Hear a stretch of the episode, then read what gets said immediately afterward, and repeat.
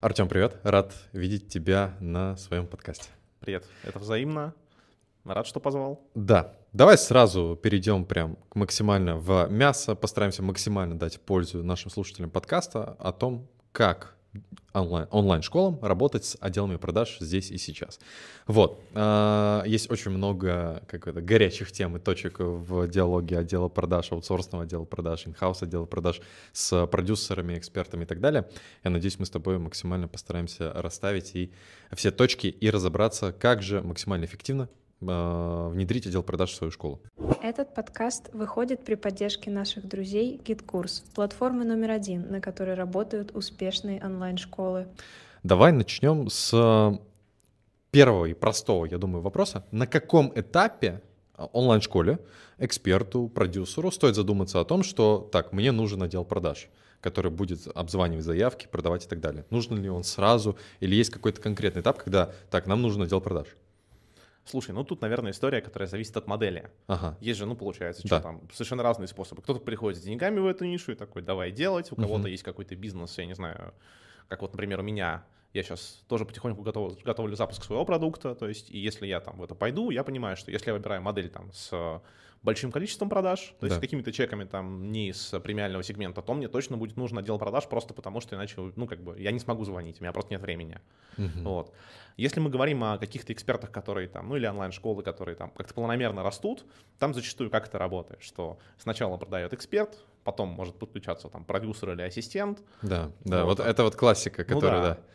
Тут момент, как бы, когда перейти. А, есть оговорочка. Перейти смотря во что. То есть, если переходить в аутсорс, мы, например, у нас там есть планка проектов. Мы не всех проектов берем. Мгм. То есть мы не можем взять ребят там с выручкой, ну, по крайней мере, в нашу основную продукцию аутсорсинга мы не можем взять ребят с выручкой там 2-3 миллиона. Просто потому, что у нас э, не сложится зарплата у команды. Мгм. Вот. Но есть другие там маленькие аутсорсы, которые, в принципе, я думаю, что могут таких ребят взять. Если мы говорим про свой отдел продаж, ну, это история компетенции. Если они есть, ну, можно, можно, по крайней мере, там одного-двух людей найти, натренировать и контролировать. Это хороший этап старта. А на каком этапе-то стоит об этом задуматься? Слушай, ну я думаю, что это история, когда ты понимаешь, что ты не успеваешь обрабатывать эффективно все заявки. Ага. Вот. Заявки и что очень важно, наверное, если мы говорим про вебинарную воронку, то участников и всякие там побочные истории, что там в директ написали, еще что-то. Ну вот, есть- например, э, у меня прошел вебинар, и ну, за неделю я обработал все заявки. Я успел их обработать? Именно заявки? Да нет, да, и заявки участников. Не, это там, это далее. важно. Участников, допустим. Смотри, участников можно прорабатывать несколько дней, и это окей. Мгм. Типа, даже там иногда 4 дня. Вопрос от в зависимости от того, а, что у тебя происходит вообще в самом запуске. То есть, ну, если мы говорим про заявки, конечно, их нужно брать в работу в первый день. Хотя бы первое касание, хотя бы какая-то договоренность, потому что иначе ты просто теряешь деньги. Да. Вот. Онлайн-школе продюсеру и эксперту стоит задуматься о том, чтобы нанять себя аутсорсный отдел продаж или построить у себя свой а, в тот момент, когда они не успевают обработать свои заявки. Когда За там первый день. Да, за первый день заявки с вебинара. Если вы провели там вебинар, или у вас просто входящие заявки в директе в том же, да, или у вас еще... Слушай, это можно спокойно сказать в цифрах. Да, типа, давай. есть история про там условные там средние 40 эффективных разговоров в день. Да, Там она обычно там от 30 до 50, не А. звонков, а именно диалог от одной минуты я это называю. Ну там обычно, не от да. одной минуты, там, Да. ну типа минут, минут по 10, например, то есть там, Ого, условно. И если ты понимаешь, что у тебя там менеджер может Да. это время проговорить, там, окей, тогда круто. Если, 40 диалогов по 10 минут? Ну давай так, это типа условные показатели. Да, да, я То есть понял. там что-то типа 3 минуты, что-то 15 минут. Обычно Мгм. с, с горячими заявками у тебя не идет супер долгого разговора, если ты хорошо их прогрел. Да, это То правда. есть это просто не нужно. Главное просто правильно разговор провести. Ага. А тут, собственно, задача в том, что если, типа, у тебя 40 заявок в день на человека, то есть, ну, грубо говоря, если я там сяду на линию сам, Да. не знаю, может, я там и за плотный день там и 100 смогу обработать. Вопрос Да. того, там, какой будет процент дозвонов и так далее. То есть это все тоже влияет. Вот, то есть, ну, от 40 можно вполне отталкиваться.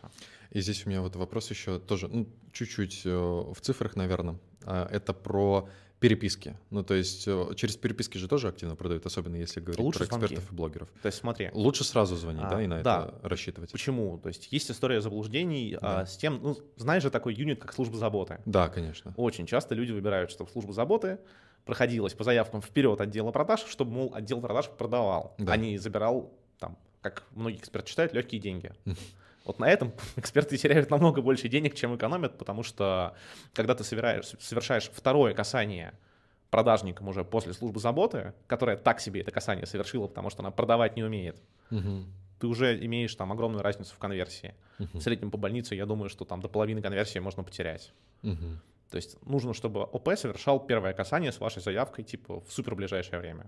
Именно касание с э, оффером, да, то есть касание, где им делается предложение, потому что у меня почему-то в голове картины мир, в картине мира есть такая история, что, например, эксперт ведет свой блог, Инстаграм, прогревает свою аудиторию, ему в директе пишут заинтересованные ребята, там окно продаж еще не открыто, он э, там реально может сидеть менеджер э, и как бы закрывать их на анкету предзаписи, например, или он может типа назначать звонки и передавать отделу продаж, так вытаскивать лидов. Мы- Это больше как маркетинг, вытаскивание лидов, чем продажи, да? Но это не, не столько маркетинг, это история про то, что нужно собрать человека контакты и передать его в отдел продаж. Мгм. Дальше отдел продаж разберется сам. Мгм. Хорошо.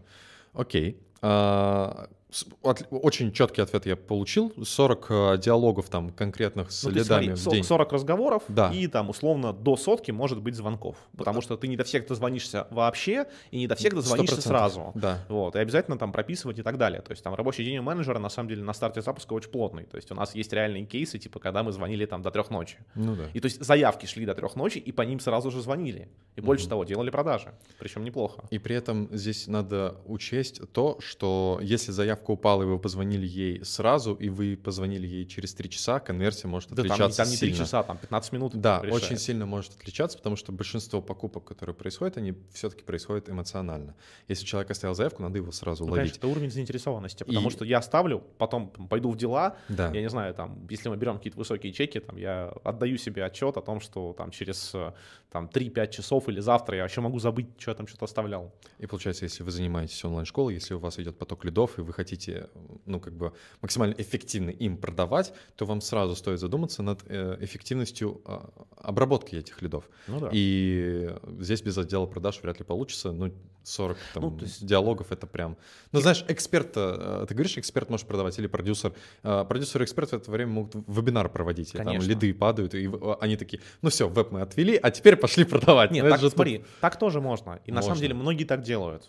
Это Они ис- история экономят. новичков. тут по их... э, Тут тоже есть оговорочка. Ты же понимаешь, там, как условно считается зарплата. Да. Вот. И ты на определенном этапе просто не можешь позволить себе взять там сильного менеджера, например, Да. чтобы там ему платить достойную зарплату. Если, не знаю, там у тебя продаж на 500 тысяч, а зарплата сейла там сотка. Ну да. Ну, как-то что-то неприятно. Что-то не очень приятно. 20% Вот. просто отдал. Ну, то есть даже тут вопрос даже не в проценте, а в сумме. Ну да, типа... Вот. Когда у тебя есть 500, тебе отдать 100 больно. Когда у тебя там, не знаю, есть там типа 10 миллионов, тебе отдать даже, даже те же самые 20% уже не так уж и больно, потому что у тебя еще останется 8 миллионов. Ну да, да. Вот.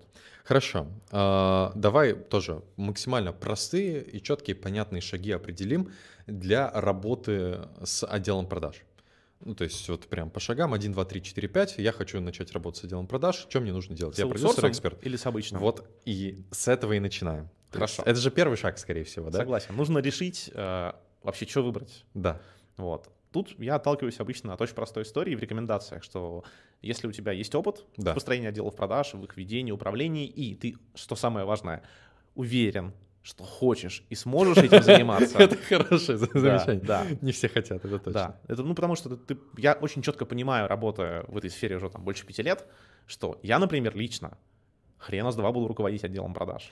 Да, я, я тебя понимаю. Я сам строил у себя в школе отдел продаж в течение года, сменил несколько ропов, обучил сам несколько менеджеров и вместе с ропами вместе строил этот отдел продаж. Я очень хорошо понимаю то, чем ты занимаешься, но честно тебе скажу, что повторять этого не хочется. Это Вот. тяжелая работа. Кому-то это реально в кайф. Ты прям напрямую влияешь на бабки. Это очень приятное ощущение. Потому что когда ты построил машину по переработке лидов, которая приносит тебе выручку, ну, ты такой, типа, ну, я, Тут- я, тут, я с- красавчик. Смысл в том, что руку с пульса убрать нельзя. Абсолютно верно. Ты, как бы, она от тебя тоже зависит начинает, потому что ты это построил. Вот. Поэтому, да, я с тобой согласен, что построить свой собственный отдел продаж, это нужно, помимо того, что ты это уже должен уметь делать, то, э, во-вторых, тебе нужно хотеть это делать. Да. Это точно. Очень важно специально для там, многих зрителей разделю эту историю на Да. я это уже делал и получил результат от того, что мне кажется, что я смогу. Наверное, да. Ну, это, это сложно. Ну, типа, прочитав книжку Гребенюка, как построить отдел продаж, не получится. Тебе не хватит практического опыта. Конечно. Потому, потому что одно дело, типа, смотреть на теорию, другое дело, там, иметь конкретные набитые шишки, и ты понимаешь, что, окей, там у всех разные методики, у всех свое, то есть пока ты вот этот вот э, условные жоп-часы свои не получишь в этом вопросе, у тебя будет очень много сложностей. Ребят, очень крутая новость. Э, Команда GetCursa создала э, бесплатный мини-курс, состоящий из четырех уроков и огромного количества полезных материалов. В этом курсе вы можете узнать, как найти себе крутого техспециалиста, как подключить себе крутую платежную систему, как работать с базой и зарабатывать из нее огромное количество денег, и как построить очень крутую, работающую как швейцарские часы, вебинарную воронку. Все по ссылке в описании, все бесплатно, просто переходим, регистрируемся и получаем доступ.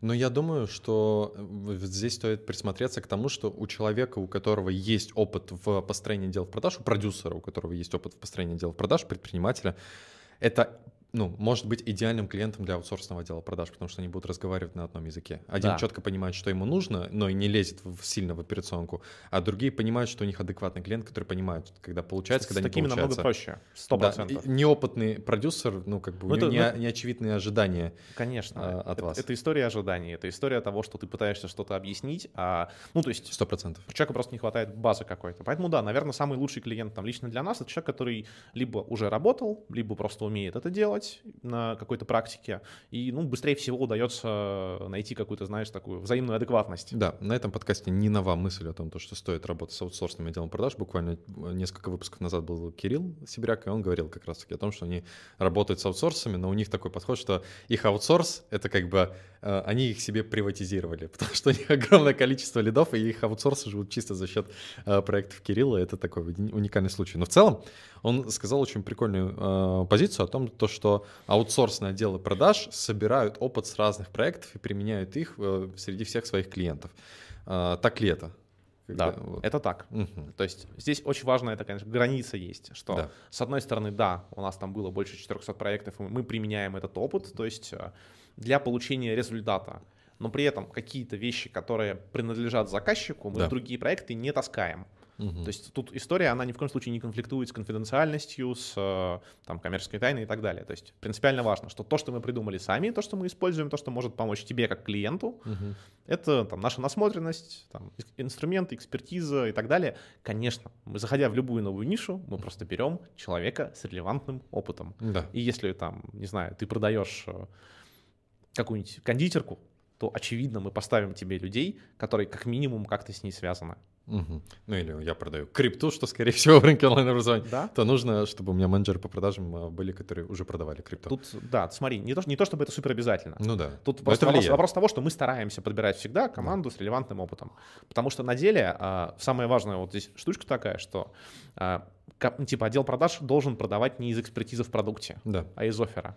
Просто чтобы сейчас случайно там зрители не подумали, что менеджеры должны быть экспертами в крипте, потому что если они будут экспертами в крипте, им нафиг не нужно будет работать с менеджером по продажам, Да. что справедливо. Да. Хорошо. А, Соответственно, с первым шагом мы определились, то, что строить свой отдел продаж для, именно для онлайн-школы, экспертов, продюсеров, ребят из рынка онлайн-образования. Мы сейчас не говорим про тех ни в коем случае, то есть это вообще отдельная Да. история. Мы не говорим про ребят, у которых там оборот в месяц там 30-50 стабильно там и так Да далее. нет, там тоже много оговорочек. Там, а, да, ну то есть мы говорим такое про 90% рынка ребят, которые делают там миллионы, но не э, крупные, не лидеры рынка. У них там уже э, своя история. Да, конечно, в какой-то период стоит за- заняться своим отделом продаж, потому что вы можете чисто под себя построить какую-то большую махину. Но это тогда, когда вы очень-очень большие, и это очень дорого стоит, и вы можете взять лучших кадров. Вот. Э, Ну, скорее всего, ты согласишься с этим. Только отчасти. Отчасти. Вот. Окей, ну не будем сюда копать, как бы это не... Просто не знаешь, тут тоже как будто бы хочется дать какое-то корректное пояснение, Давай. что у тебя, как у собственника бизнеса, всегда там есть три условных направления, в которые ты смотришь. Соответственно, продукт, Да. трафик и продажи. Да. И вот у нас есть примеры школ, которые очень сильно росли с нами, там, не знаю, с 20, там, да, там, с 120 миллионов, например, За там, запуск. за там, условные там, 6 месяцев. Окей. Вот, ну, как бы Мгм. офигенный рост, как бы в 6 раз, вот, это круто. Мгм. Вот. И здесь история про то, что ты как там эксперт, продюсер, даже если у тебя есть там какая-то команда топ-менеджмента, там, которая занимается, там кто-то продуктом, кто-то трафиком, кто-то там подачами, блогерами и так далее. И все равно вопрос фокуса, он очень важен. И типа, что определяет рост? Когда у тебя достаточно хорошо растет трафик и достаточно эффективно он обрабатывается, и потом там нет возврата с продукта, все хорошо. То есть тебе, как собственнику, проще держать фокус не на трех областях, а на двух.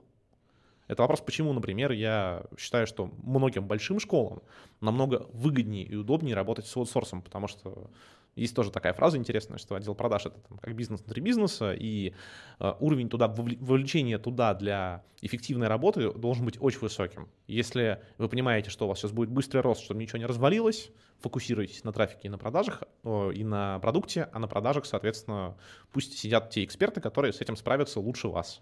Окей, давай, мы с тобой определили то, что шаг номер ноль, если вы начинаете строить для себя отдел продаж, не стройте его себе, это, блядь, слишком сложно, наймите готовый аутсорс, отдел продаж и фокусируйтесь на двух других вещах, на продукте и трафике.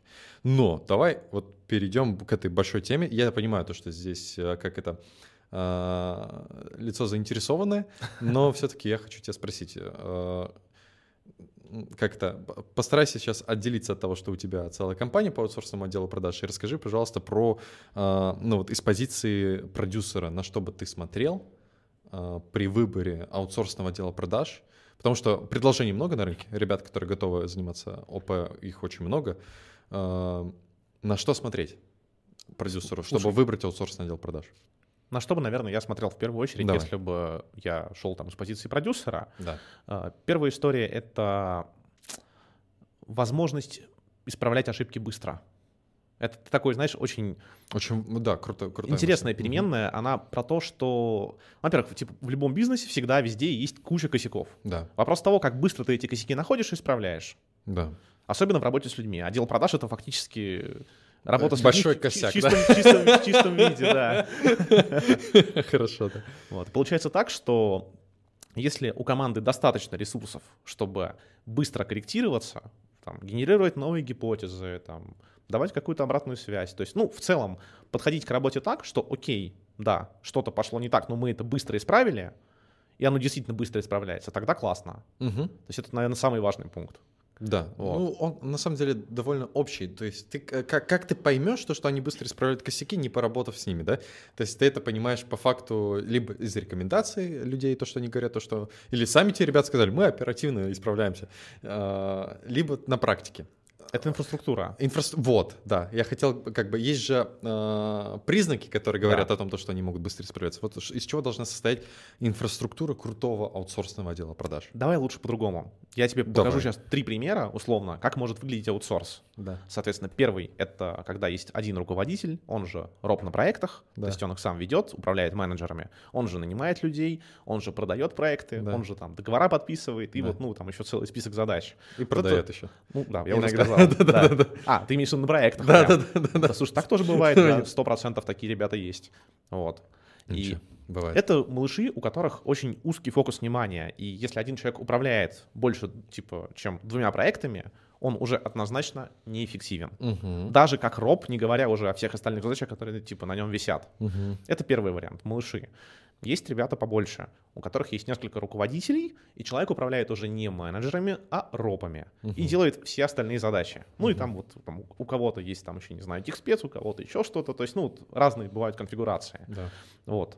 Это, ну, такие, типа, средние, вполне адекватные ребята, у которых действительно что-то может получаться намного лучше, чем у малышей. Да. Вот, очевидно, они уже стоят дороже. Да. Вот, потому что качество конверсии и все такое. И вот есть третий вариант, а, собственно, в котором есть а, полноценная структура из, там, не знаю, какого-то главного управленца, там у меня это операционный директор, под ним находятся там руководители проектов, которые ведут ропов, то есть условно там 5-6 ропов находятся под одним руководителем проектов. Ну, плюс-минус там, где-то Большая 10. база менеджеров по продажам проверенных. Да, большая типа... база менеджеров по продажам, внутренняя академия, которая там, ну, то есть, как у нас, например, это происходит. У нас менеджер перед тем, как попасть в подготовку на проект, он проходит внутреннее обучение, аттестацию, соответственно, есть академия, есть там полноценный HR-отдел, который да. загоняет эту всю историю в академию, чтобы, ну, то, что надо же там перевариться, там кто-то отвалится, еще что-то. Да. Вот. Где есть э, какой-то кадровый резерв, как минимум в виде там базы контактов, что очень, что очень часто бывает, например, у многих маленьких аутсорсов, что мы на запуск пришли, а потом половина менеджеров, я не знаю, там, нога, голова и так далее, и... Ну, просто не хватает как бы, кадров. Да, не, нехватка мощности. Типа, мощность — это супер важная история. Вот. А, что еще, грубо говоря, должно быть в большой компании?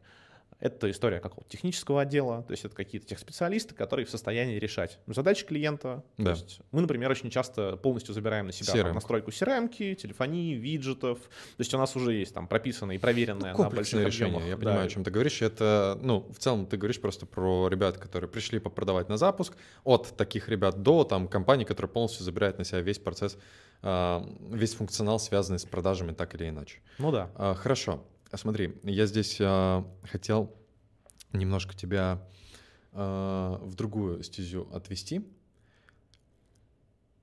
У меня, как у продюсера, опять-таки, вот есть такая тоже крайность, да, Мгм. а, что вот я полностью с тобой согласен, когда есть роб, и у него там, а, не знаю, 3-4 менеджера по продажам, и он одновременно ведет там 2-3 проекта, ему сложно делать хороший результат во всех этих проектах.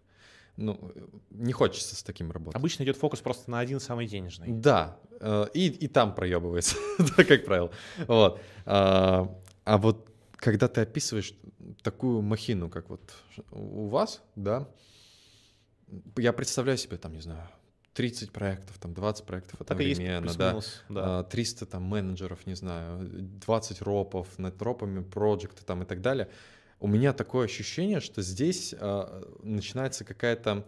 а, ну да, я там не самый большой проект а, для них, я, наверное, им не так интересен. Типа, есть, и вряд ли они будут так вкладываться в меня, как в самых топов.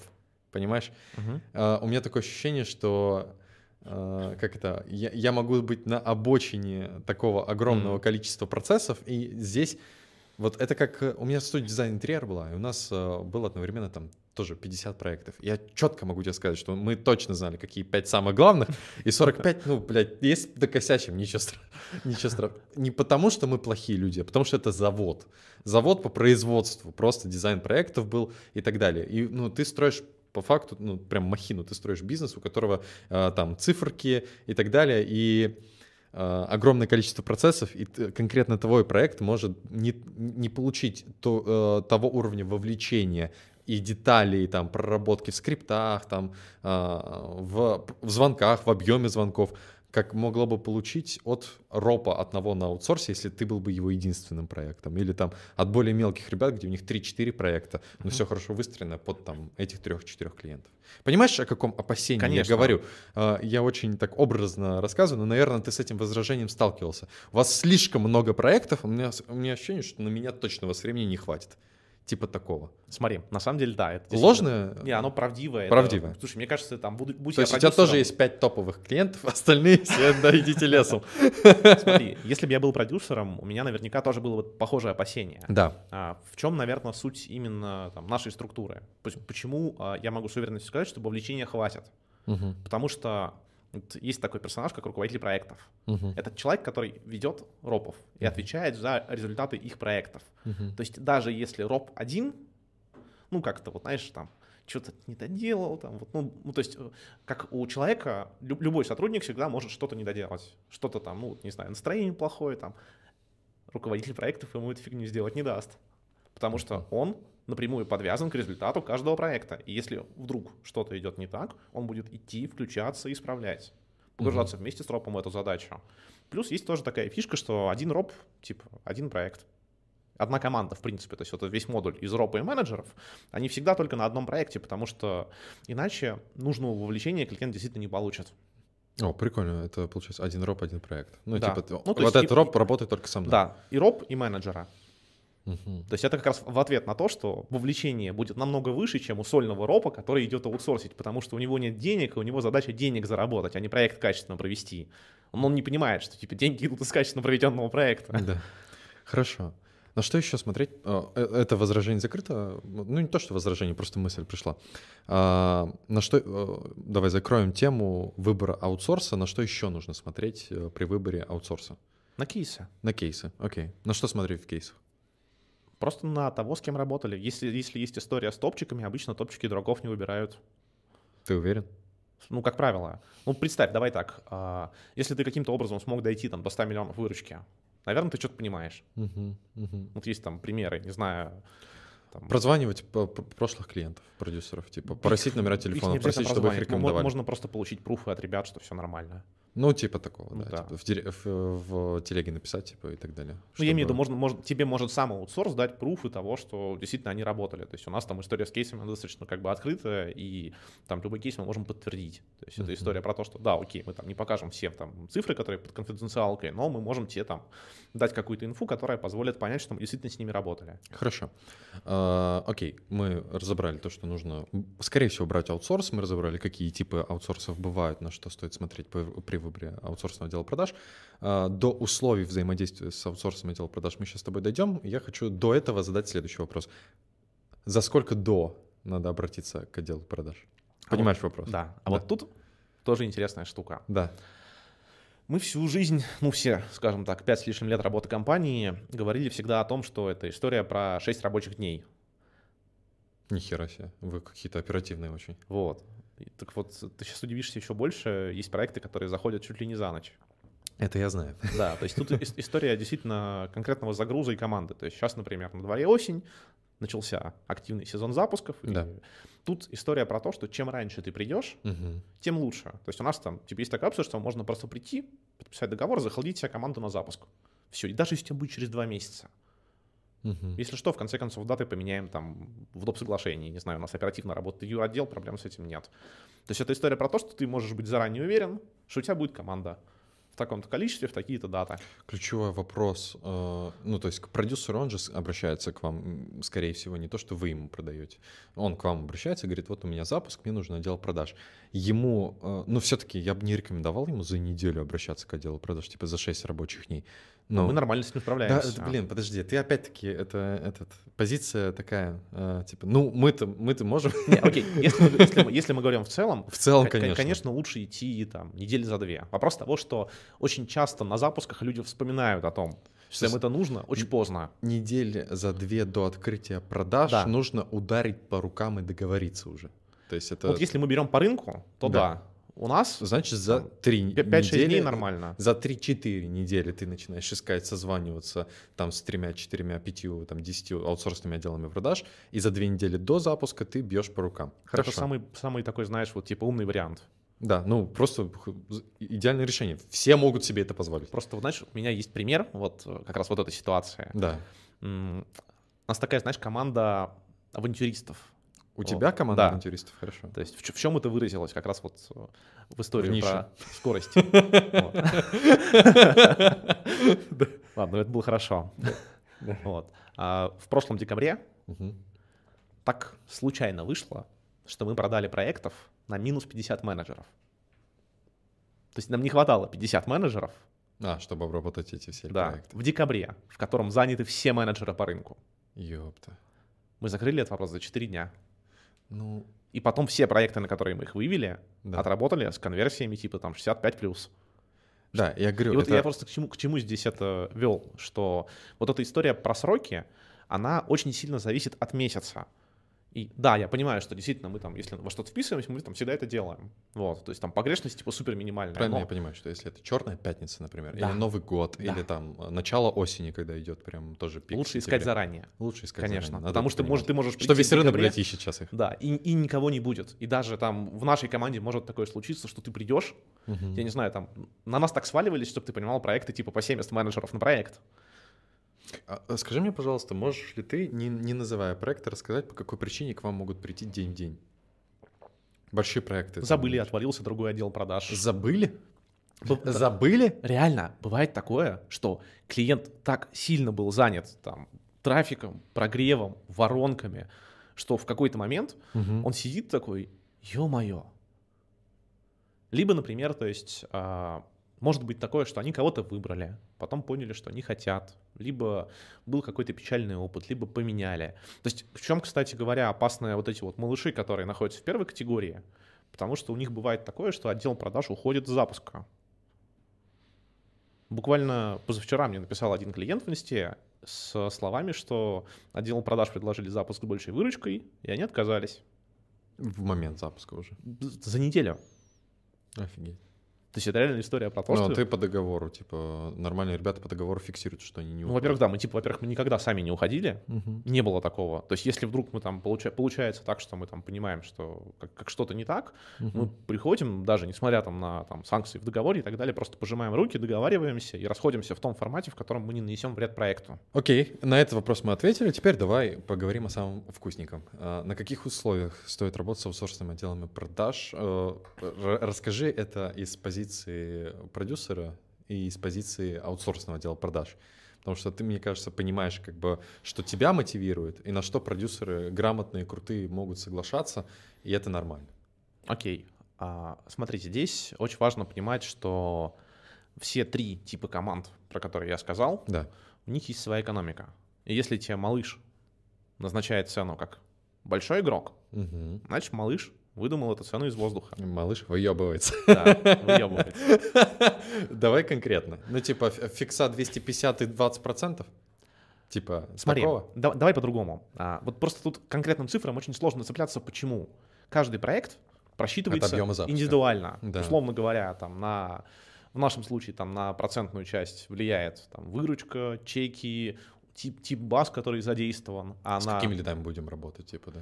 Ну, то есть тут просто вопрос понять, например, как много будет участников, потому что бывают те проекты, на которых э, вебинары хуже конвертят, чем там на других, Да. и нужно больше людей вывести, чтобы закрыть весь объем. Мгм. Соответственно, ты выводишь больше людей, по базе участников конверсия ниже, чем по заявкам, Мгм. и ты размываешь фот. Да. То есть тут главное, чтобы оно у тебя сложилось. Мгм. Вот. Хорошо. То есть с какими условиями стоит работать? Если мы говорим про там, сегментацию проектов у нас, это обычная история там, до 5 миллионов, там 10-15 и там 25-35 плюс. То есть Мгм. вот это вот там три разных категории условий. Ну вот. А, Здесь важно понимать, что в каждом проекте есть свой там путь клиента, есть своя воронка, и если у тебя, например, воронка, где ты собрал людей в анкету, из анкеты отдел продаж продает людям, которые не знают цены, Мгм. то ожидать там конверсию там 70%, Это тупо. да, это вот типа чисто розовые очки. Можно мне дать нарисовать в этот момент. Меня, кстати, все время вот э, очень сильно смущает о том, что э, большинство отделов продаж и аутсорсных в том числе оценивают свою эффективность по конверсии из заявки с вебинара в оплату. Не кажется ли это немножко э, смещением фокуса внимания от ключевого? Потому что, ну давай так, лиды с веба тоже же разные бывают, да? Например, у нас там 85% из э, лида в оплату. Блин, а вдруг эти лиды были, ну, там, не знаю, дашки веб провел, там просто, вот просто shut up and take my money, ну, типа, или Аяс веб провел, просто все, ну, забери мои деньги. И ты звонишь и забираешь деньги, у тебя 85% конверсия. Или у тебя может быть 40% конверсия, где оставили заявку для фиксации стоимости, ну, там, типа, а, но не факт, что вы еще, ну, вы можете подумать, с менеджером проконсультироваться, что нормально, да, там, с холодным трафиком, например, веб был, и так далее. И у тебя там 40% конверсии, что для меня более показательно, да, то, что они там справились. Не кажется, не кажется ли тебе, что этот показатель не является ключевым для того, чтобы определить, насколько эффективно работает отдел продаж? Как тебе сказать? А, Я могу объяснить, почему он является ключевым. Окей. А, Вот у тебя есть история такая, это, кстати, является довольно частым заблуждением многих экспертов, что я так круто продаю на вебе, вот как ты сейчас привел пример, там, Дашкиева, Аяза, я тебе точно скажу, что и одного и другого есть сильный отдел продаж. Это сто процентов. Ну, мне это... перед тобой сидит выходец из лайка. Я в 6 лет назад работал в лайк-центре менеджером по продажам, я понимаю, как там все устроено. Я тоже. Вот. То есть тут смысл именно в том, что э, те, кто хотел купить сам и точно купит, Мгм. они зашли и сделали автооплату. М, Автооплаты, типа там. Да. точно. А остальное это всегда история под вопросом. То есть ты можешь думать, что ты классно продаешь, но сколько тебе будет стоить ошибка, если ты, например, не возьмешь эти лиды в работу сразу, или не отдашь их отделу продаж, или будешь работать без него. Меня просто всегда смущает то, что отдел продаж не делится показателями, не знаю, там типа, ну вот из заявок на вебе мы сделали 55%, например, что круто, а из участников веба, которые не оставили заявку, мы сделали 4,5%. Я Ты- такой, ты- я тебе больше что скажу. Если бы просто показать, мне хоть отдел продаж, когда придет, и он просто покажет эту цифру, а не постесняется, типа, показать ее, реально покажет, я такой, а, так ты это считаешь? Круто, я уже хочу тобой работать. Потому что люди об этом, ну, люди редко это показывают, особенно аутсорсные. Слушай, Рустам, мы это считаем, мы это показываем. 4,5% с веба это охренительная конверсия. Я знаю, я поэтому и назвал. Больше Такой... того, понимаешь, вот тут же тоже есть история а, про вот эту конверсию, да. есть история про соотношение оплат. И вот есть такие показатели, как, например, соотношение автооплат и отдела продаж. Да. Есть такие показатели, как э, соотношение денег, принесенное там, отделом продаж с вебинара, с заявок а вы и с участников. делиться?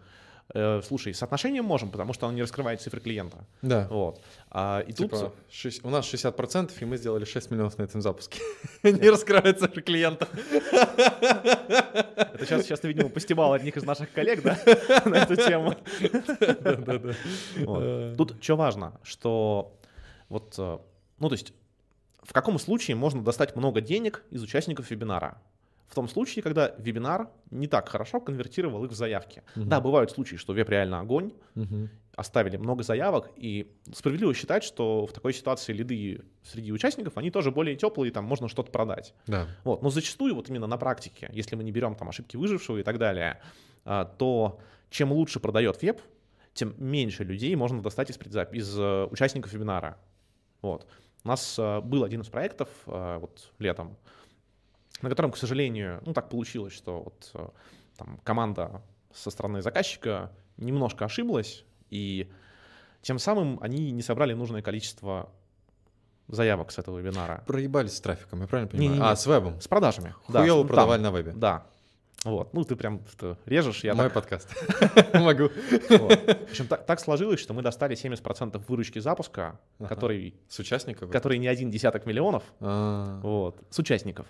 Я понял. С охренительно огромной база. Э, слушай, окей, э, мы немножко отвлеклись, на самом деле. Про конверсии с тобой заговорили. Я думаю, тут э, выводы стоит делать такие. Я бы сделал на месте продюсеров, что не будьте удовлетворены в кейсах отдела продаж где они показывают только одну конверсию. Будет круто, реально, будет круто спросить, э, работали ли с участниками, какая там была конверсия, просто типа считайте ли. Если уже отдел продаж это считает, для меня это ну, большой показатель, потому что, честно говоря, у меня есть ну, прям неприязнь к аутсорсу была, потому что они все приходили, у нас там 70%, а они только вот, ну, заявки считают. Они не считают всех остальных. В общем, вторую цифру спросить. И третью будет круто спросить, это соотношение автооплат и того, что сделал отдел да, продаж. Это, Насколько это вы привнесли э, да, к этому запуску э, свою руку. Это хорошие выводы, которые мы сделали. Стоит к, к этому прислушаться. Э, без лишней скромности скажу. Смотри, вот. я добавлю еще один важный вопрос. Давай, добавь. Который да. однозначно будет полезен зрителям этого подкаста. А, важно понимать, а, какие типы лидов обрабатывает отдел продаж как раз вот про считать Что участников и так далее. Лидов? Ну, то есть Участники, есть, заявки. Да, ну да, да, есть откровенно те аутсорсы, это чаще это маленькие ребята. Чисто заявки. Что, да, чисто заявки. Есть те ребята, которые заявки и участники, там, да. без заявки и предзапись. Вот. Да, да, да. Там, например, в нашем случае я четко понимаю, что мы работаем не только там с предоплатами, заявками, участниками да. и предзаписью, но, например, мы еще обселим автооплаты. То есть ты пришел, собрал автооплаты, у тебя есть там три тарифа, мы проходимся по твоим оплатам, и плюс-минус, э, в хорошем случае, 20-30% из них повышаем чек. Прикольно. Ты просто говоришь, мы не только заявки, там, участников регистрации, там, мы апсейлы делаем, мы еще у метро стоим, продаем, типа, листочки раздаем. Ездим к вашим клиентам домой, отправляем почтовых голубей. Если что, это не офер. Да-да-да. Хорошо. А, и давай вернемся, на каких условиях стоит э, работать с аутсорсными отделами продаж. Ну, то есть, а, я понимаю то, что зависит от масштаба запуска, да, а, но все-таки вообще из чего состоит, как правило, мотивация аутсорсного отдела продаж? Из каких вещей она состоит? Uh-huh. И что является нормой на рынке? Ну, у тебя дохера проектов, ты можешь мне сказать. Смотри, на самом деле нормы на этом рынке, к сожалению, пока нет. Ага, а, то есть дикий запад. Ну да, дикий Кто запад. как продал. В, в, чем, в чем, э, собственно, заключается эта фича? В инфобизе же не всегда есть э, такое ценообразование, которое исходит от расходов. И многие подрядчики в инфобизе на самом деле ведут себя точно так же. То есть они продают услуги, но ценообразование у них как у курсов. Да. Вот. И здесь важно понимать, что там маленькие команды этим грешат. В нашем случае у нас там есть четкое ценообразование, которое вот прям мы точно понимаем маржа зашита от, от, от и до. Да, то есть мы зарабатываем как услуги, у нас нет там такой доходности, как у курсов, даже близко, но при этом мы понимаем, что окей, там какие-то риски мы можем перекрыть, потому что бывает такое, что там проекты не попадают в те суммы по трафику, там, в которые они обозначили на старте, вот, и, ну, как бы, должна быть какая-то, какой-то люфт, чтобы хотя бы там команду не обидеть. Ты говоришь условно. про фиксу сейчас, которая обеспечивает безопасность, в том числе. себестоимости закрытия есть, обязательств. Да. Хорошие специалисты любят, когда им дают нормальные условия, потому что, ну, как бы ты не дашь, даст другой, пойдут другому, вот.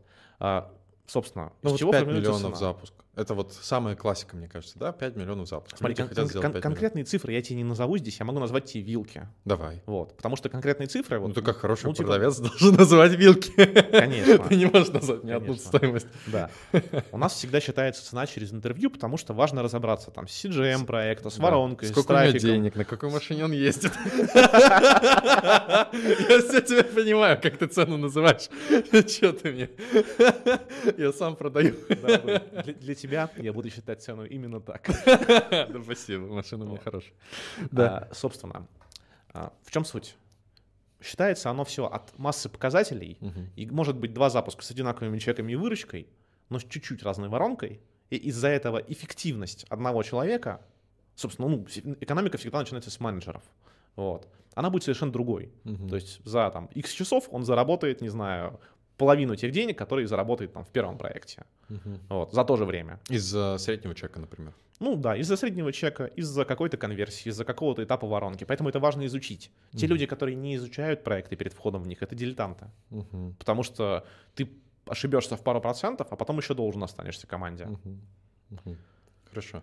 Ну, короче, фикс плюс процент. Да, это история фикса плюс процента. Да. Это история нормальной вилки по рынку от условных там 10 там, до 20. 15, там где-то 20 процентов. То есть, ну, это если маленькие проекты, там средние ячейки. От 10 есть, до 20 процентов. Ну, плюс-минус, да, который вот. принес конкретно отдел продаж. Да. Хорошо. Вот. Как вы определяете, какая, а, что принес отдел продаж, а что автооплата? Просто бывает, ну, ну ты да, понимаешь, понимаю. о чем я говорю. Слушай, все просто, CRM-система. Менеджер коснулся, ну, до есть, оплаты его Смотри, оплаты. с каждым заказчиком, например, у нас, а, да. мы всегда фиксируем договоренности да. на этапе ну, подготовки команды, чтобы да. у всех было одинаковое понимание, а что, ну, то есть, что считается результатом там в том, в том, в том варианте, что мы делаем там с возвратами, за что мы несем ответственность и так далее. То есть эти все вещи проговариваются перед стартом проекта, просто чтобы, знаешь, ну вот мы типа, чтобы у нас с тобой там не было подмены понятий, например. Вот это mm-hmm. круто, потому что это убирает вообще все возможные конфликты на дальнейших этапах. Mm-hmm. То есть Окей, okay, хорошо, я тебя понял. А, я в целом бы сказал так, исходя из своего опыта работы с отделами продаж и аутсорса, а, ты мне подтверди, не подтверди, если вы онлайн-школа, которая ежемесячно там делает выручку, делает часто запуски там и так далее, если фикс э, плюс процент, он крутится в районе там вашей бизнес-модели 15% до 15% это норм. От 15 до 15? 15. Просто до 15%. Типа фикс, который вы платите за работу отдела продаж, плюс проценты, которые вы выплачиваете в вашей бизнес-модели до 15% от всей выручки, которая там пришла, это норм, типа. Ну, типа, это во многих случаях это прям хорошо. Это, да, это прям до этого норм. Вот. Если это какие-то большие запуски, то может там действительно там, там 10-12. Да, есть... но может уменьшаться. Да. Большие запуски это мы в десятки миллионов имеем в виду. То, что я назвал, это до 10 миллионов рублей. Да, там это вот. будет, слушай, там это даже хорошо, чем потому меньше, что... чем, да, и закончить, чем меньше у, э, у тебя запуск, там меньше 4, меньше 3 миллионов, тем выше будет процент расходов на отдел продаж. Поэтому просто имейте в виду, выгодно делать большие запуски.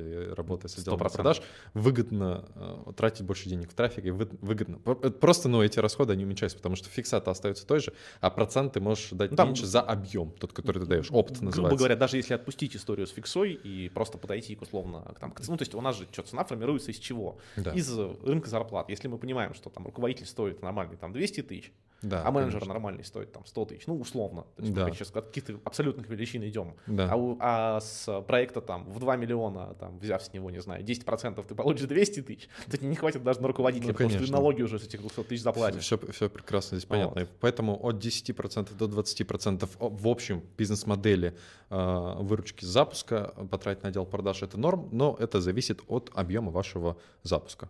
Факт. Думаю, мы вообще четко ответили на да. вопрос. Вот, по поводу фиксы, здесь э, это имеет место быть, если, э, знаете, это как... Э, это уже на стороне аутсорсного отдела продаж. Если они начинают работать только после э, получения фиксы, для меня это на самом деле даже какой-то более профессиональный подход, нежели да ладно, типа, запустим, давайте мы этот, э, если сделаем результат, все вместе много заработаем. Ну да, то есть первая история, типа, где берут фиксу, она про бизнес, про людей, которые ценят себя, свое время и так далее. Ну да, это, я это уважаю. А второй вариант, что я, типа, залетел, и мне бы сейчас на шару что-нибудь сорвать. Мне бабла поднять, да? да. Ну, не, хочется. Такое ощущение, что ты как бы сам в этот играешь. Ну ты самый главное, что в этом варианте ты вообще не уверен, что будет с твоими лидами и что произойдет. Ну да, да, типа есть такое. Плюс, когда я плачу фиксу, э, и есть договор, я как, ну, я же такой требовательный заказчик, например, да, я, я четко знаю, что мне нужно. Я вижу, если не выполняется что-то, я могу, у меня есть моральное право, типа, чувак, давай, конечно, э, здесь поэффективнее, здесь вот отчетность там и так далее. Слушай, расскажи мне, пожалуйста, про э, цифры отдела продаж. Типа, для меня, вот я просто преамбула, да, я очень сильно верю в то, что при взаимодействии с отделом продаж ты работаешь с цифрами и конверсиями. Это в первую, ну, как роб, как собственник, ты взаимодействуешь ну, давай так, Роб с менеджерами работает, а собственники, люди, которые над ним, они же не будут с каждым менеджером лично общаться, особенно на большом объеме. И не нужно. А, и не нужно. Они э, смотрят на это все через призму цифр, конверсий, э, диалогов, созвонов, конверсий в офер, конверсий в оплату, там, среднего чека и так далее. У нас выручка выросла там два раза. Мы выросли два раза благодаря такому подходу, что каждое решение, которое мы принимали, оно было на основе цифр. Например, у меня было 10 менеджеров в отделе продаж. Мы делали 6 миллионов выручки. Типа, очень мало. 600 тысяч рублей на менеджера. Но при этом э, лидов было достаточно, лидов было много. Типа по конверсии мы должны были делать десятку. Э, и 10 менеджеров это, ну, типа, нормальная такая боевая сила. Я все посчитал, э, посмотрел на конверсии каждого менеджера в разрезе там всего, и там из полученного лида в оплату в итоге, средний чек и так далее, волевым решением было принято как бы действие уволить 7 из 10 менеджеров, оставить троих. В следующем месяце мы сделали 10 миллионов втроем, блядь отделом продаж. Почему? Потому что посчитано, понятно, кто дает результат, и через цифры очень, ну, с большей вероятностью ты будешь принимать правильные решения, нежели не будешь. Поэтому, э, когда ты в долгую работаешь с отделом продаж, особенно аутсорсным, да, э, встает еще одно загромождение такое о том, что ты как собственник как будто бы не можешь напрямую влиять на цифры и показатели этого аутсорсного отдела продаж, и ты чисто взаимодействуешь типа с ропом или с человеком, с которым ты заключил контракт. Ты говоришь, слушай, надо поднять конверсию. И он такой, мы поднимем конверсию. И они как бы внутри что-то варят, но ты как бы не понимаешь, насколько они действительно, опять-таки, заинтересованы в том, чтобы поднимать те конверсии, которые тебе нужны, или ты просто для них очередной недовольный клиент, которого они заменят там каким-нибудь другим потом.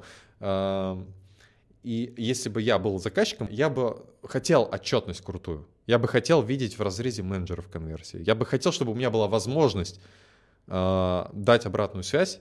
Не а типа, хочу больше выручки, а типа, ребят, вот здесь вот эта конверсия, типа, мне кажется, стоит э, на нее обратить внимание. Там, типа, вот здесь не очень. И мне интересно твое мнение относительно отчетности отдела продаж, насколько глубокая она должна быть для, опять-таки, вот не привязывайся к собственнику. Я могу быть, как и в роли гендира, операционного директора, ну, коммерческого конечно, любой, директора. Любой ответственный человек за это, за эту Да, зону, не то, что конечно. я собственник, которому, типа, нечем заняться. Вот это э, другая роль, типа, которую он исполняет, не собственник. А, как ты к этому относишься? Стоит ли делать крутую отчетность в том виде, в котором я сказал, и давать доступ к клиентам? Либо как-то по-другому ты выстраиваешь коммуникацию с ними. Вот я надеюсь, я максимально как бы четко объяснил свою позицию, а не как в прошлый раз. Ну смотри, на самом деле, что я думаю насчет э, глубины отчетности? Она да. должна быть ровно такая, которая комфортна заказчику. Ну, круто. Вот. То есть вопрос в том, что... Клиентоориентирован. Да, вопрос в том, что мы со своей стороны видим разные ситуации. Бывает Давай. такое, когда знаешь, вот анекдот был такой про автосервис, по-моему, где прайс-лист висел, и условно были какие-то там варианты цены. И вот одним из вариантов было а, про помогать мастеру делать его работу. Вот оно стоило в два раза дороже, чем просто делать работу. Вот. И здесь та же самая история, что зачастую, ну, то есть так бывает, что заказчик попадается очень тревожный, и вот эта вот глубина отчетности может с человеком злую шутку сыграть. Угу. Вот. Мы, мы как бы всегда уточняем. Если Имеет нужно, место быть. Да, okay. если нужно, мы даем, потому что э, можно слушать разговоры. Вот, понимаешь, есть заказчики реально, которые сидят и слушают лично все разговоры. Ну, многие так делают. Я слушал свои разговоры, ну, разговор своих менеджеров было дело. Ну, когда вот. я свой делал продаж. Что... Понятно. Это, во-первых, масштаб. Да. То есть, ну, такой действительно на маленьком масштабе делать проще. Ну да, до 10 миллионов. Здесь справедливый вопрос, что если ты привел к себе экспертов, Да. Зачем ты пытаешься быть экспертом там, где ты зачастую не эксперт? Ну, да, я Вот. понимаю. Это вот одна сторона. Вторая Да. сторона то, что ориентироваться, как ты сам правильно заметил, стоит в первую очередь на цифры. Да. Если ты понимаешь, то есть у нас просто бывает буквально вот прям такие кейсы, что менеджер продает, ну, немножко, ну, вот, типа не так, как вот заказчик видит продажи. Ну, я понимаю. Заказчик оценивает со своей стороны с э, какого-то ну, там, субъективного мнения разговоры, хотя они, ну, действительно хорошие, и в цифрах это видно, что они хорошие. Ну, типа менеджер, продающий с конверсией 70%, не может быть плохим. Да. Вот. Но заказчику не нравится, при этом менеджер делает все экологично, не обещает ничего лишнего. То есть, ну, по сути, выполняет все требования, которые, ну, как бы к нему были предъявлены. Мгм. И вот здесь тоже вот эта сторона, что как бы глубокая отчетность это хорошо, просто взаимная адекватность с заказчиком, она всегда помогает. Взаимная адекватность Не сто уехать процентов. никуда. Я бы даже здесь сказал немножко даже о другом. Иногда это отчетность глубокая а и оцифровка внутри отдела продаж э, нужна не только для отдела продаж, а нужна и для отдела маркетинга. Очень, очень просто, потому что бывает такое, что э, мы даже сталкивались с таким, я помню, у нас были кейсы, когда мы начали лить лидов э, на вебинар в четыре раза дешевле там и так далее, но при этом выручка не выросла. И мы Качество такие, лидов. а что такое, что происходит? И мы смотрим то, что там типа а, трубки не берут, там, или просто левые лиды, или там до всего доходит, ну, супер не денежные лиды, то есть не готовы оплатить там тот чек, который у нас был. И мы понимаем то, что на те оферы, креативы, на которые мы льем, а, мы, мы прям какую связку делали. То есть и сейчас благодаря разным аналитическим платформам, типа монитора какого-нибудь, мои хорошие вот знакомые, есть еще разные там Ройстат и так далее, Мгм. можно сделать привязку продаж и выручки, связку прям, вплоть от э, креатива рекламного, который у тебя есть там в Ads, Ну, например, конечно, до менеджера по продажам конкретного. То есть мы можем вот вплоть до кассы, да, э, делать связки и видеть, как бы, как что работает и какую рентабельность дает.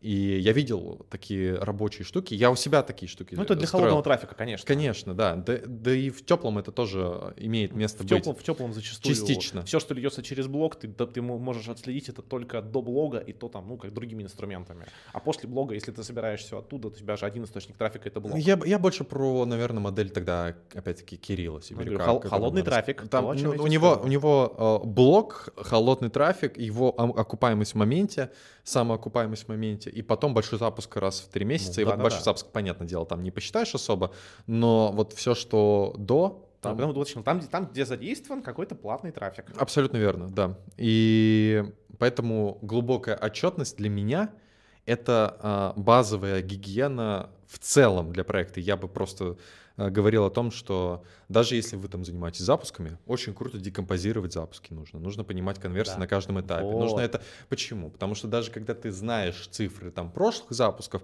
ты можешь адекватно сравнивать эффективность работы, если ты поменял отдел продаж, если ты поменял менеджера, если у тебя нету фактических прошлых цифр, ты принимаешь все решения на основе ощущений. Это вот, наверное, моя самая главная вот сила, вот я искренне считаю, что моя самая главная сила — это декомпозиция и то, как я считаю цифры именно как я принимаю решения на основе цифр. Я просто хочу общий посыл сделать о том, что надо от отдела продаж ожидать глубокую отчетность. Не фактические, да, не только фактические показатели, но и плановые в сравнении с фактическими. Конверсии там из попытки звонка в диалог от одной минуты, там, ну, Смотри, тебя там- здесь вот, понимаешь, типа во всем этом не Да. забывай давать уточнение о том, что там условные плановые показатели нужно уметь формировать плановые показатели на стороне заказчика, потому что у заказчика есть композиция по трафику, по маркетингу. Или по всему. прошлые показательные данные с прошлого Например, запуска. Да. И Да. очень важно вот то, что ты сказал насчет того, чтобы сравнивать. Вот Конечно, конечно. Сравнивать отделы продаж почему сложно между запусками? Потому что у тебя кроме отдела продаж может поменяться вся структура запуска. Да, мы да, всю декомпозицию сравниваем. То есть, э, понятное дело, что может много что повлиять, но если мы говорим про запуск одного и того же продукта, то есть одного и того, Ну, если одной и есть- той же модели похожей там, Смотри, и так далее, Это, это может меняться, знаешь, на чем? на трафике. Тупо Лиды другие. Ты, ты купил трафик у другого блогера. Все. А, или даже по-другому. Этот блогер привел себе новый трафик из каких-то других источников, и потом он пришел к тебе. Вот и здесь я бы линию прочертил, что в какой-то момент здесь нужно просто договориться о том, что так, вот это мы ну, не обращаем на это внимание, мы берем как бы фокус на то, что мы реально сравниваем эффективность для того, чтобы определить точки роста, а не для того, чтобы заплатить вам меньше денег. Есть очень удобный показатель. Давай. Называемая, так называемая чистая конверсия. Чистая конверсия. Вот. Есть грязная конверсия, когда тебе пришло 100 лидов, не знаю, 30 купила конверсия, 30%. Пришло 100 лидов, Да. из них там условные 20 недозвоны, Да. условные там 10 настолько нецелевые, что вообще там, я не знаю, мрак, Да, да, да. соответственно, там дубли, не знаю, убитые номера. То есть, ну, все, по сути, то есть нецелевые это кто? Это те, кто при всем желании твой продукт не может себе купить, либо он им не нужен. М, чистая конверсия. Короче, если у тебя ты дозвонился, если ты понимаешь, что это квал-лид, все, с этого момента мы считаем конверсию. Прикольно показать, то есть глобально. Давай э, так, не, не квал-лид, а мы обычно, ну, чтобы, чтобы не, не вступать в споры с заказчиками на тему того, как бы там квал, не квал, Мгм. вот, мы считаем обычно чистую конверсию просто без недозвонов, ну, то есть А, да, недозвоны, еще да, проще. все, все люди, которые прошли Дубль а, весь регламент, там Мгм. условные там 8 касаний по заявкам, Да. и есть понимание, что типа отдел продаж очень старался, звонил им, писал все, что ну, от них требовалось с точки зрения действий, сделал, Мгм. но связаться не вышло. То есть по факту с ним касания не было. Мгм. Зачем его считать в конверсию? Да, я, я, Вот, я тебя есть у понял. тебя зачем нужны два показателя? У тебя один показывает общую грязная конверсия, а второй чистая показывает эффективность отдела продаж. У тебя может быть два запуска с разной грязной конверсией, но с одинаковой чистой. И отсюда можно будет сделать вывод, что у тебя, а, соответственно, не поменялось ничего Мгм. на уровне отдела продаж, а на уровне трафика результат, например, если грязная конверсия Чуть-чуть, чуть-чуть, стал хуже, да. а если улучшилась, то стал лучше. чуть-чуть задрота включу, но э, отдел продажи на дозвоны тоже же влияет. Он может три попытки звон- дозвона сделать, а может сделать одну. Именно поэтому я и уточнил, что в рамках регламента работы с недозвонами. Вот, супер, огонь. То есть, э, типа, не, не учитываем все недозвоны, где три раза позвонили, человек не взял. Условно, какой регламент был. Хорошо. Но глобально у меня есть ощущение, что для успешной, успешной работы с аутсорсным отделом продаж э, ключевое — это умение договориться и общаться за клиента и человека со стороны аутсорсного отдела продаж. Вот скажи мне, пожалуйста, к чему надо быть готовым продюсерам или как им нужно общаться с такими, как ты, для того, чтобы в долгосрок круто и вместе росли? Слушай, первое — это честность. Честность. То есть нужно приносить нам все в том виде, в котором оно есть. Если ты не уверен, Мгм. что ты там столько сделаешь здесь, ты говоришь, я не уверен, думаю, вот такая вилка. Ну, важно, чтобы там вот эта вилка, она была высосана не из воздуха, а как-то посчитана, потому что, ну, типа, условно говоря, для тебя, как для продюсера, если ты сделаешь там не 10 миллионов, а 7, это будет не так больно, а для нас в проценте прибыли это будет очень больно, потому что если мы выведем команду на 10, а сделаем 7, соответственно, прибыли не останется. Да. Вот. А, следующий момент — это история просто про а, решать проблемы словами через рот. Мгм. Бывает в любой работе, что кто-то что-то не понимает. Один сказал так, имел в виду другое, там, другой услышал вообще по-третьему. То есть стандартные там правила коммуникации. Мгм. Просто разговаривать. Ну, Мгм. то есть, что-то не устраивает, приходи, говори. Что-то волнует, приходи, говори. Видишь, что там вдруг проблема не решилась, приходи, говори. Не, не получается сказать РОПу, говори руководителю проектов. Не получается сказать руководителю проектов, говори операционному директору. Уж Мгм. если каким-то чудом там не получилось, приди и мне скажи. Мгм. Все Окей. же это. Я нахожусь в каждом чатике проекта, и я там, проверяю время от времени, что происходит. То есть я напрямую проектом не управляю, но если меня там тегнуть, я обязательно посмотрю. Мгм. А бывало, что у тебя не получалось решить вопрос, уже до тебя доходит, и проект э, не А, получался? Бывало, слушай, бывало даже, когда мы действительно прям сливали проекты. То есть вот за все время у нас, я сейчас точную цифру, наверное, не скажу, но там порядка 415-420 с чем-то проектов точно было. Там неудачных проектов, ты скажешь сейчас, я Нет. вообще бы охренел. Нет, нет, это, это- это проектов всего, а, прошедших в компании Акулы. да. Да, да, да. А, при этом среди них а, было до недавнего времени три, Мгм. вот, а теперь четыре проекта, которых мы откровенно слили сами. Вы проебались. Да, то есть это вот откровенно прям наша ошибка. Из всех этих проектов мы выходили а, со своей стороны В как минусе. в минусе, отдав какую-то часть заказчику, ну, то есть ну, компенсировав эту ситуацию. Вот.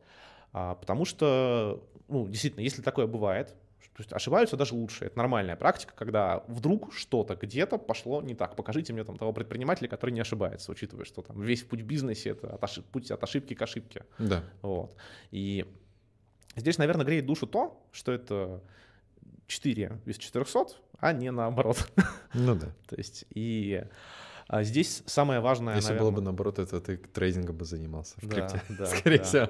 Это, это, знаешь, это на, на коротких дистанциях, типа интрадей, когда ты скальпишь там как-то. Да-да-да. И при этом, знаешь, типа, заходишь на первую сделку с депозитом там в 10 тысяч долларов. А в последнюю в 10 долларов, я понимаю, да. Да. Было дело. Вот. Ну, в общем, э, смысл в том, что ошибки бывают. Да. У нас их крайне мало, но как бы, как и у всех, они есть. Вопрос, как ты с этими ошибками проблемы решаешь. То есть у нас там были какие-то проекты, где мы ошибались, но мы быстро выравнивались и выправляли ситуацию. То есть даже когда кажется, что там все плохо, если правильно поговорить и своевременно принять решение, то на самом деле ситуация там совсем не печальная, можно там, практически любую ситуацию вытащить. Мгм. Ну вот. Хорошо. Слушай, э, мне очень нравится этот подкаст, потому что тот, кто его посмотрит, четко будет, мне кажется, понимать, как взаимодействовать с аутсорсными отделами продаж, на какие расходы надо рассчитывать и э, на что стоит обращать внимание, на что обычно не обращают внимания, что одни, что другие. Надеюсь, и тем, и тем было это полезно. Я хочу задать тебе последний ключевой вопрос. Давай я Да. добавлю уровень бонус. Давай. Вот. А есть такие вещи, на которые пока в силу, скажем так, особенностей законодательства мы не особо обращаем внимание. Ну, мы, я имею в виду всех, кто варится в нише там, образовательных продуктов, инфобизнеса. Ну, и тех, я думаю, что обращают на это внимание. Вот. Но инфобиз чаще нет. Мгм. А, это история законов о рекламе, Да. чудесно, где там нужно очень много Да. документов для корректного ведения Да. Законов, соответственно, которые защищают персональные данные. И Да. вот здесь я хочу просто, наверное, предвосхитить немножко историю а, и, может быть, а, повлиять положительно на тот рынок, на котором я работаю, чтобы наши коллеги, многие включились в это и не совершали ошибок, потому что за эти ошибки могут пострадать ваши клиенты. Да. Это очень важно. И здесь история такая, что ни в коем случае не стоит брать на себя ответственность отдела продаж за персональные данные. То есть по умолчанию а, человек, там, если даже отдел продаж к тебе приходит и интегрирует, не знаю, сам CRM-систему, он не должен работать в своей CRM-системе и на своей телефонии. И не должен писать, там, условно говоря, с своих мессенджеров. То есть если, например, там, типа казусная ситуация, что все там корпоративные менеджеры отломались, отвалились, заблокировались, тогда менеджеры могут писать с личных телефонов. Но если это изначально так, то это не самый хороший вариант. Во-первых, нет контроля, но это не самое страшное. Самое страшное то, что ваши базы, продюсеры, соответственно, эксперты, Вот они, не вам принадлежат. они по факту принадлежат не вам. И Да, если это вскроется, потому что вы получаете эти заявки, то вам же от государства прилетит по шапке очень и очень больно. Да. Плюс ко всему, вот одно из того, что мы для своих клиентов делаем, мы делаем это совершенно бесплатно, просто потому что нам очень важно, чтобы наши проекты чувствовали себя в безопасности. Мы подсказываем по основным моментам, связанных там, с офертой, с приемом денег. У нас э, есть очень много таких вот дополнительных историй, за которые мы ну, просто не просим ничего, потому что нам важно, чтобы проекты отработали хорошо, и чтобы это не было там, каким-то неприятным сюрпризом. Нам там, сказать несложно, у нас там чек-листы даже под это есть. А заказчику очень круто.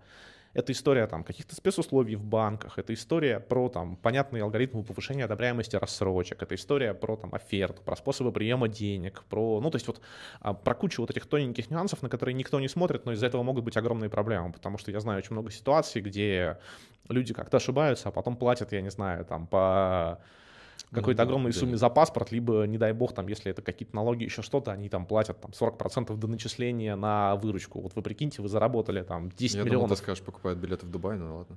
Слушай, я, я, я- я боюсь, что до- доход в России с покупкой билетов в Дубай ты не решишь. Да, Вот. По многим случаям, которые мы все с вами знаем. да. Вот. И, ну, на самом деле, просто обращайте внимание на то, что предлагают вам отделы продаж, потому что, да, порой кажется прос- проще, когда отдел продаж приносит с собой там свою телефонию, свою CRM-ку. Да. Вот мы всегда, вот именно по этим причинам, разворачиваем это своими силами, но на стороне заказчика, потому что это банальная, как бы законодательная история, на которой ошибиться просто того не стоит. Спасибо, Артем. Это было очень-очень полезно. Дай главный совет рынка онлайн-образования. Будьте честными, разговаривайте и старайтесь э, строить долгосрочные отношения, в которых вы решаете проблемы, как я уже говорил, словами через рот. И если вас что-то не устраивает, смущает, ну, будьте адекватными. Вспоминайте о том, что вы работаете с людьми, и все, что ну, как бы, не устраивает, можно обсудить и решить. Это история, я думаю, что более всех подрядчиков на рынке. И да знаете что, когда все хорошо, хвалите подрядчиков, потому что обычно Им этого люди, не хватает. обычно люди хвалят своих сотрудников. Вот вы сейчас по-любому об этом подумаете, вспомните, как у вас это происходит в компании. Сотрудников вы хвалите, когда они справляются, а когда они справляются, ругаете. А подрядчиков, когда они не справляются, вы ругаете, причем так, ну... А когда справляются, Хорошо. просто платите деньги. Просто, просто, да, просто платите и, молчите. Э, ск- Скажите пару добрых слов команде, потому что им это важно. Тоже люди. Да подумаешь подряд. Тоже человек. Хорошая финальная мысль, Артем. Спасибо большое. Я очень рад, что у нас получилось записать подкаст со второго раза. Всем пока-пока.